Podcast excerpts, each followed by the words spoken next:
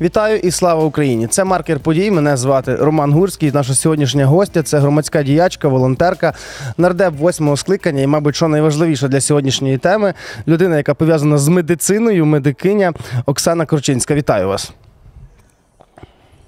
Вітаю, слава Україні. Героям слава! Я відвикла за півтора року, що мене хтось називає нардепом восьмого скликання. Це ну окей, нехай буде так. Ну так, було. так, Це так. е, Найважчий, мабуть, період мого життя, але тим не менш було. Просто Так, на було- фронті якось звикли про все про це всі забули. Угу. Ну, дивіться, сьогодні власне будемо говорити про фронт, будемо говорити про той список захворювань, який нам розширили, і тепер набагато більше чоловіків стають придатними для служби. Зокрема, це захворювання крові і захворювання пов'язані з психікою. Тому відразу хочу напевно розпочати з крові. Е, Я знаю такий факт, що на засохлій крові ем, вірус ВІЛ інфекції може жити одну добу, а вірус гепатиту Б, зокрема, може жити до тижня. Якщо я не правий, то е, виправіть мене, будь ласка, і скажіть взагалі, наскільки небезпечною є кров людини, яка має певні захворювання, от саме на фронті. Ну, дивіться, е, звичайно, дуже прикро, що мені е, не проговорили е, ваші редактори, на яку тему ми говоримо. Тому що я писала, можливо, вашим редакторам, може іншим, що я не є спеціаліст по військовим лікарським комісіям. Більш того, я не медикиня, я парамедикиня. Тобто я людина, яка до 2014 року була генеральним продюсером продакшн і ушла в батальйон Азов е, координатором медичним. І от е, 10 рік, як моє життя пов'язане з фронтом, і останні півтора року я була на стабіляційному пункті е, на межі За- е, Запорізької Донецької області, і команда, яку я мала честь служити, і 15 і е, 18 місяців координувати, ми прийняли е, більше 15 тисяч поранених. Тому е, не зовсім коректно є. Тобто я ну, 10-й день як вийшла зі свого стаб-пункту, е, і тому не зовсім коректно зі мною ці теми обговорювати, тому що е, все, що стосується фронтової медицини, так, це, будь ласка, питання до мене. Все, що стосується аналізу того, що я бачу, яких я бачу військовослужбовців, які мобілізують війська, які проблеми ми бачимо з, з от, півтора роки на стапункті, це до мене. А от аналіз е, номенклатури і переліку хвороб і їх аналіз, це, будь ласка, не до мене, тоді ви не за призначенням набрали. Ну добре, давайте тоді зайдемо з іншого боку. Е, кров. З нею постійно мають справу люди, які воюють на фронті, тому що є поранення, і якщо ця кров буде мати певні зараження, яку небезпеку вона становить для медика і для побратимів? Ну, Без сумніву, вона становить пряму, тому що в даному разі, е, коли ми приймаємо поранених, само собою ми працюємо всі в рукавичках, але, на жаль, рукавички мають властивість теж рватися. Якщо коли військовослужбовець е, в статус, статусом з гепатитом або з ВІЧ, це пряма загроза е, медику, який працює, стабілізує цього військовослужбовця. На жаль, таких випадків на фронті вдосталь. Ну от власне, чи, чи завжди Тому парамедик цей встигає? момент, в цей момент вони не попереджають. Більшість хлопців з мого досвіду, оцих 15 тисяч поранених, не було один раз тільки військовослужбовець попередив, що у нього гепатит С. Це всього один раз було, коли він відразу приїхав поранений, попередив, сказав, що в мене гепатит С. А, а всі решта, звичайно, не попереджають, тому всі медики на фронті знають і. В наших аптечках е, завжди в наших наплічниках е, бойових медиків е, перше, що дістається, це звичайно перчатки, це рукавички, які одягаються. І в випадку, коли ми бачимо на стабіляційному пункті, що військовослужбовець мав проблеми з, скорше всього залежністю наркозалежністю.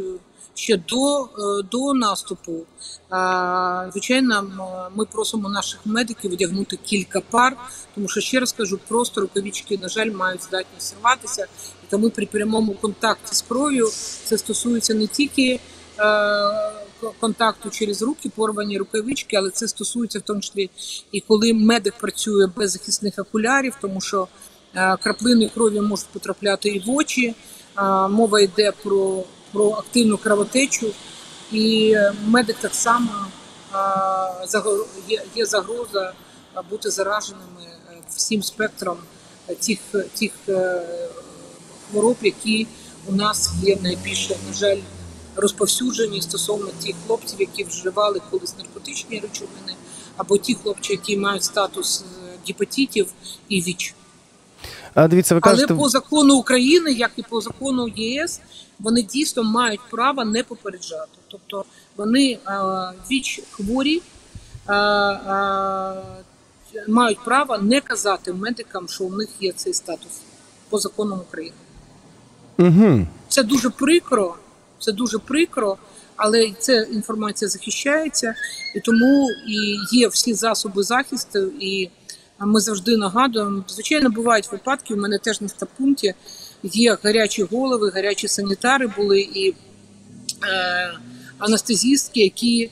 Е, Особливо коли є потік або коли привозять поранених без попередження, вони в цей момент кидаються до пораненого і, звичайно, забувають е, одягнути перчатки. Ну от я як координатор завжди слідкувала. У мене завжди були повні кишені перчаток, і я е, все ж таки наполягала, щоб е, е, всі, хто працюють з пораненим, одягали, в тому числі е, санітари, в тому числі ті люди, які перекладають пораненого і так далі. Тому що це їх безпека і це їх е, майбутнє здоров'я. Тобто ви за таким слідкуєте, це зрозуміло. Часто таким, е, до таких нехтувань доходило? Тобто, що людина там не встигала, не хотіла вдягати рукавички? Ну, звичайно, е, на, на стаб пункті е, це рідше відбувається. Частіше це відбувається на полі бою. На жаль, на жаль. І в першу чергу це відбувається якраз не серед бойових медиків, а серед побратимів, які просто надають допомогу своєму побратиму, тому що 95% е, при пораненнях наших військовослужбовець, військовослужбовець не сам собі надає, як в країнах НАТО, тому що там е, статистика е, вся навпаки. Там військовослужбовець, той, що в свідомості, в першу чергу сам собі надає допомогу. І тільки на другому місці побратими. У нас це навпаки. У нас більше 90% побратими надають першу допомогу. Е, і от саме загроза і зараження відбувається саме у побратимів. Тому що у бойових медиків вони розуміють цю безпеку, і вони так само є перчатки, і так само, до речі, у побратимів в аптечках всіх за класифікацією АМЗ або міжнародного ІФАК повинні бути в 100% аптечках. Звичайно, повинні бути е, перчатки, рукавички в 100%. І вони повинні їх використовувати. Але але в реальності, на жаль, це відбувається дуже рідко.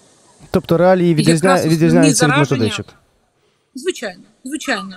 І реально, коли, коли е, бійці побратими надають допомогу, на жаль, те, що я бачила, і те, що мені приходилося так само швидко намагатися реагувати, навіть в випадку, коли їх привозять на першу стапунну точку передачі. е, Звичайно, е, ми теж дуже довго, багато місяців прива- привчали наші бригади, наші підрозділи. Особливо це стосувалося територіальної оборони, тому що в них була найгірша ситуація по підготовці. І от ми їх привчали місяцями до того, що це треба. Надавали їм постійно без безмежно просили у наших е, благодійників е, ці перчатки, рукавички. І, і тому що збройні сили роблять вигляд, що вони не знають, що е, хлопцям треба. А в тих аптечках, яких я бачила, в нашому секторі їх вісім різних вісім е, видів. е, І ті, що стосувалися 22-го року, то там взагалі перчатки командування медичних сил давала протерміновані. Цим перчаткам було більше п'яти років, і вони прямо рвалися на бійцях. Вони видавали такі ж самі турникети, які лежали, наскільки я розумію, на складах командування медичних сил 2016 року. Хоча мені казали, що в них була команда е, викинути всі ж таки ці е, перчатки 2016 року, але якимось чином вони в аптечках опинялися. І тому там була взагалі тотальна ситуація, коли все, все рвалося в цих старих аптечках, які видавали в 22-му році. Це перші, перші аптечки, які надійшли наші війська, там де були резинові е, е, джгути Есмарка, які протерміновані, і в тому числі я бачила ці протерміновані рукавички, але в більшості я взагалі не бачила рукавичок. Тобто рукавички почали надходити тільки в 23-му році, от так званих китайських е, цих аптечках Мгм. і в змішаних аптечках, котрі на складах командування медичних сил, е, там якісь там і ПП совєтських часів вкладували це індивідуальний пакет перев'язочний. Оці, е, оці перчатки невідомого е, походження років, і там вже були е, кровозупинні українські виробники і китайські турнікети. Оце була така помість. Це, до речі, більшість таких аптечок. І вже потім, звичайно, в цих китайських е, аптечках, які повністю з китайського мотлуху, ну от якраз мені там здалося, як мінімум, перчатки це єдине саме надійне, що там було. По зрівнянню з цими засобами тактичної медицини, які е, командування медичних сил передала в наші війська. Тому е, ну ми їх не випробовували. Це єдиний вироб, який ми не випробовували. Дивіться, якщо під час вже, наприклад, бою Тому що ми під- випробовували турнікети, ми випробовували оклюзії і так далі. Якщо вже під час війни людина є мобілізована, вона вже воює і стає з- ясно, стає зрозуміло, що вона, наприклад, інфікована гепатитом чи вілу інфекцією, е, якось її комісовують, чи, чи що з нею роблять? Ні, ні, про що ви кажете? Хто вам таке сказав? На жаль. Тобто Ні, вон- якщо це гострий, гострий період, військовослужб, якщо це гострий період, тому що хронічний взагалі вони всі служать, вони ж ходять, їх, їх вже призивали з цими. Там велика кількість е, хлопців і дівчат, яких призивали вже з гепатитами. І це хронічна форма, і вони служать в військах. І тому, коли зараз командування медичних сил каже, що, начебто, після реформи, оголошеної президентом, вони розширили список і тепер будуть мобілізовувати е, українців, які мають ці діагнози. Ні, це неправда. Вони мобілізовували їх е, всі півтора року. У нас маса бійців, які до нас потрапляли на стапун, і в тому числі, коли нам ставало відомо е, про їх е, гепатити, вони потім нам казали, що та, та вони їх призивали, і комісія, комісія ВЛК здала, що не гепатити. Що ВІЧ їх так призвали, тому так само, тобто е, інша справа, ті, хто заразився, ті, хто отримав, це в тому числі там же у нас ще є проблема е, з частиною донорської крові, яка е, перевіряє, е, переливається в частині шпиталів, скажімо, е, де не облучається кров в центрах переливання крові. Вони повинні облучатися. Це повинно е, ну, плазма півроку лежить, там менше шансів заразитися, а у ЗР масою бувають проблеми. До речі, ви знаєте, я вам скажу, що якась дивна ситуація. Я була присутня е, багато разів при прямому переливанні крові військово важким військовослужбовцям, коли не вистачало продуктів крові. У деяких стаб-пунктах це відбувалося не на моєму стаб-пункті, але на інших я бачила. Так от, е, коли було пряме переливання і використовувався ліка- е, лікоцентральний фільтр, слава Богу, шана і подяка наша волонтерам, благодійників, що вони навіть такими речами нас забезпечили. Е, Так от якраз при прямому переливанні я не, не потім спеціально дознавалася про долю цих бійців, не було жодного зараження на гепатити. Звичайно, це ну така статистика, скажімо, умовна. Тому що якщо би е, було зараження у донора, само собою е, військовослужбовець при прямому переливанні повинен був отримати. Але от на моєму, от на це було не так багато випадків, але е, от при якраз використанні продуктів крові уже потім на рівні шпиталів і ну і лікарсько-сестринських бригад, от там військовослужбовці ті, що підтверджували, що вони що вони до поранення не мали статусу з гепатитами, а вже після поранення дізналися. От у моїх поранених гурівців така ситуація була, тому що в мене проходив дуже важко поранений молодий е, розвідник е, гура, і я потім слідкувала за його долею. Там складна була евакуація. е, Нам треба було його потім відправити. Я просила його на спеціалізований заклад, бо це було дуже складне поранення обличчя і голови. І я слідкувала за долею цього хлопця, хлопця, бо а, і от в його випадку да, він йшов якраз через стаб-пункти Херсонщини. І, на жаль, е, коли він вже був в Одеському госпіталі, на, на вже не пам'ятаю на яку добу, ну, по-моєму, на 11 чи 14 добу, тобто від поранення, це було порядка два тижні, може ні, більше, 21 день. Йому зробили аналізи, і в нього вже був гепатит. Прикра ситуація. Гепатит С. Да, це молодий хлопець, дуже 21 рік, красавчик е- з чудовою освітою, якраз вчився в одному з самих престижних е, вузів нашої країни, пішов на фронт. І тому я розумію, що його доля е- на жаль, не поодинока. І якщо ми будемо з вами аналізувати, скільки при пораненнях, в тому числі, отримали, це теж буде до- достатньо велика кількість військовослужбовців, які отримали гепатити вже при пораненнях. Але от та ситуація, коли призивають військовослужбовців, які не попереджають про свій статус, і ну і в принципі, ну в даному разі по закону вони мають право. Е, Єдине, що от по гепатитам е, бува були випадки, що нас начмеди встигали е, попередити Угу. по гепатитам. Тобто, коли йшов на нас поранений, і начмеди, коли нам передавали, якщо в карті було, якщо він е, це не, не, е, не приховав від е, військово-лікарської комісії, тому що коли вони в 22-му році в березні проходили, мені здається, що в них навіть ніхто не питав про статус віччя або СНІДа. На жаль, така ситуація була. А якщо зачепити взагалі тему, е, там ще і психіка також грає роль, тому що там також розширили список оцих захворювань. Людина з нестабільною психікою, яка тільки но приходить на фронт. Наскільки вона є небезпечною для своїх побратимів, зокрема? Да, дуже небезпечно. Дуже небезпечно. Ви розумієте, я взагалі категорично не згодна по тому шляху, який прийшло командування медичних сил, починаючи від того, що за цю реформу відповідає а, і підписант рецензент полковник Шевчук. Ро- Роман, по-моєму, його звати. Це та людина, яка проходила по справі з під свідком у 18-му році, коли він е, наших важко поранених хлопців відводив до своїх підлеглих, і ті вимагали хабарі за статус е, пов'язаний з, е, захистом батьківщини при пораненні і само собою за інвалідність, яку надавали. Це була справа 18-го року, дуже резонансна, 18-19, коли у його підлеглого, до котрого він відводив своїх ну, пацієнтів, відводив у майора Наумова знайшли туди 36 особових справ, 29 лежали гроші від півтори до 6 тисяч доларів. І от цю ці людину, котру звільнили, е, звільнив е, міністр оборони Полторак збройних сил. Е, Не могли не змогли довести тоді вину. Його підлеглий відкупився. Він до сих пір під слідством, уже скільки там років порахуйте, 5 років.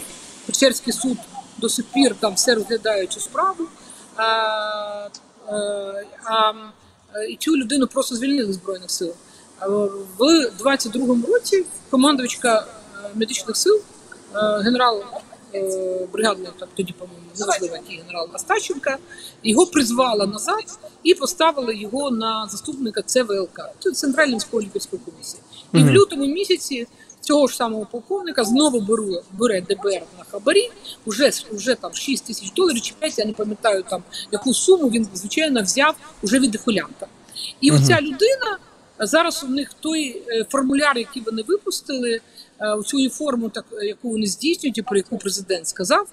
е, У цей, у цей полковник в сьомому місяці, тобто це у нас з вами в липні місяці, тобто через уже 5 місяців після того, як взяли його на черговому хабарі, і він підписав цю реформу, яку зараз здійснюється.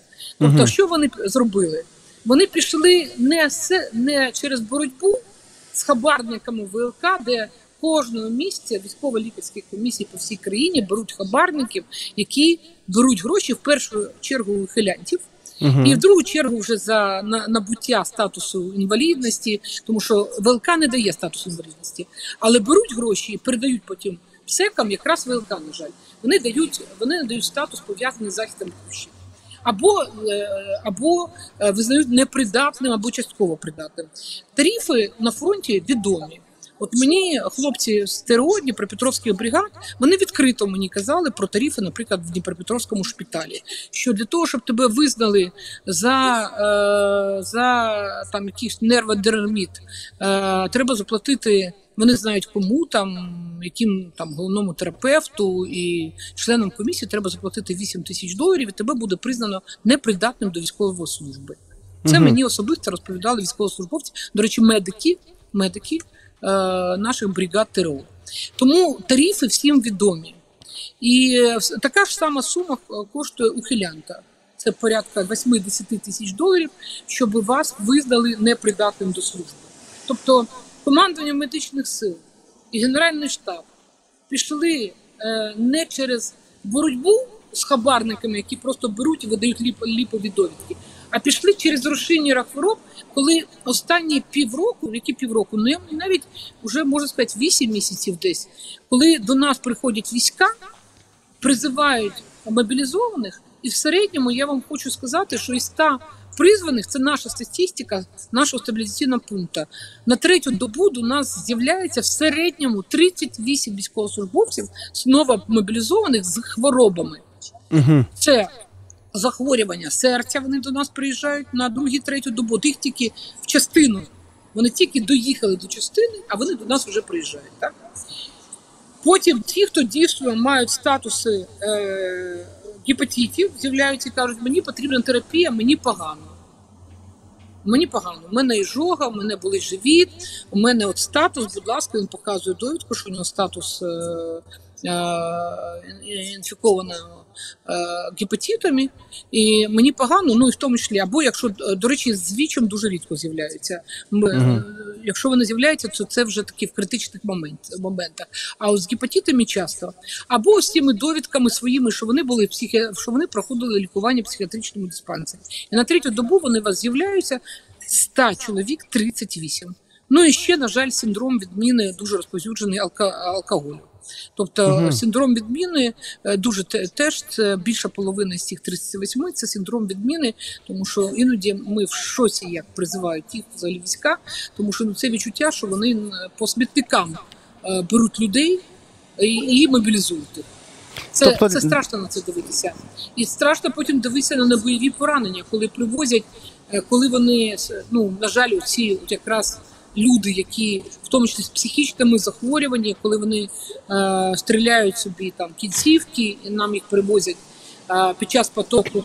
Особливо це важко, коли потік іде поранених з поля бою. А тут вам привозять ще там підірвав гранату, е, випадкове поводження, простріли собі, в основному ноги собі стріляють. І оце Я якраз перепрошую. люди, які вам показують оцю довідку, що вони стоять в диспансерах і що вони проходили лікування.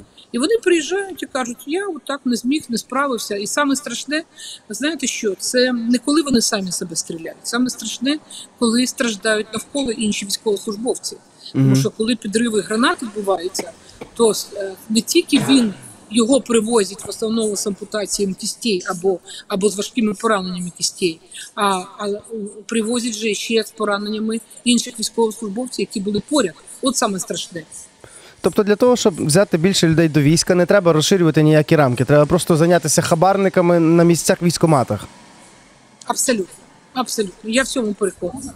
Тому що і зараз, ще раз вам кажу, уже тих людей, які з хворобами призивають, тому що іноді я ну я в шоці. Наші лікарі, хірурги, у нас хірурги, ну у мене я мала честь півтора роки служити з дивовижними взагалі професіоналами, людьми. Це вищі категорії е, хірурги, анестезіологи. Вони в шоці були, е, дивлячись на ці історії хвороб наших військовослужбовців, які призивали там саневрізми, е, судин призивають. Тобто Мгм. людина може в будь-який там з інсультами, інфарктами. Угу. У нас масово на фронті, коли вже подвійний інфаркт, подві е, вже вторинний інсульт, і їх призивають. І їх призивають таких людей. Ще буду мати до вас І звичайно, більш того, частина не може їх звільнити.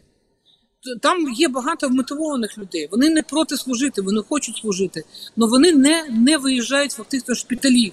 От тільки його виписали, тільки його з кардіоцентру виписали, пройшов тиждень, і знову нам його привозять з тиском 220 на 150, е, і знову ми його відправляємо в кардіоцентр, тому що в нього е, з коронарний синдром і так далі. Це масово.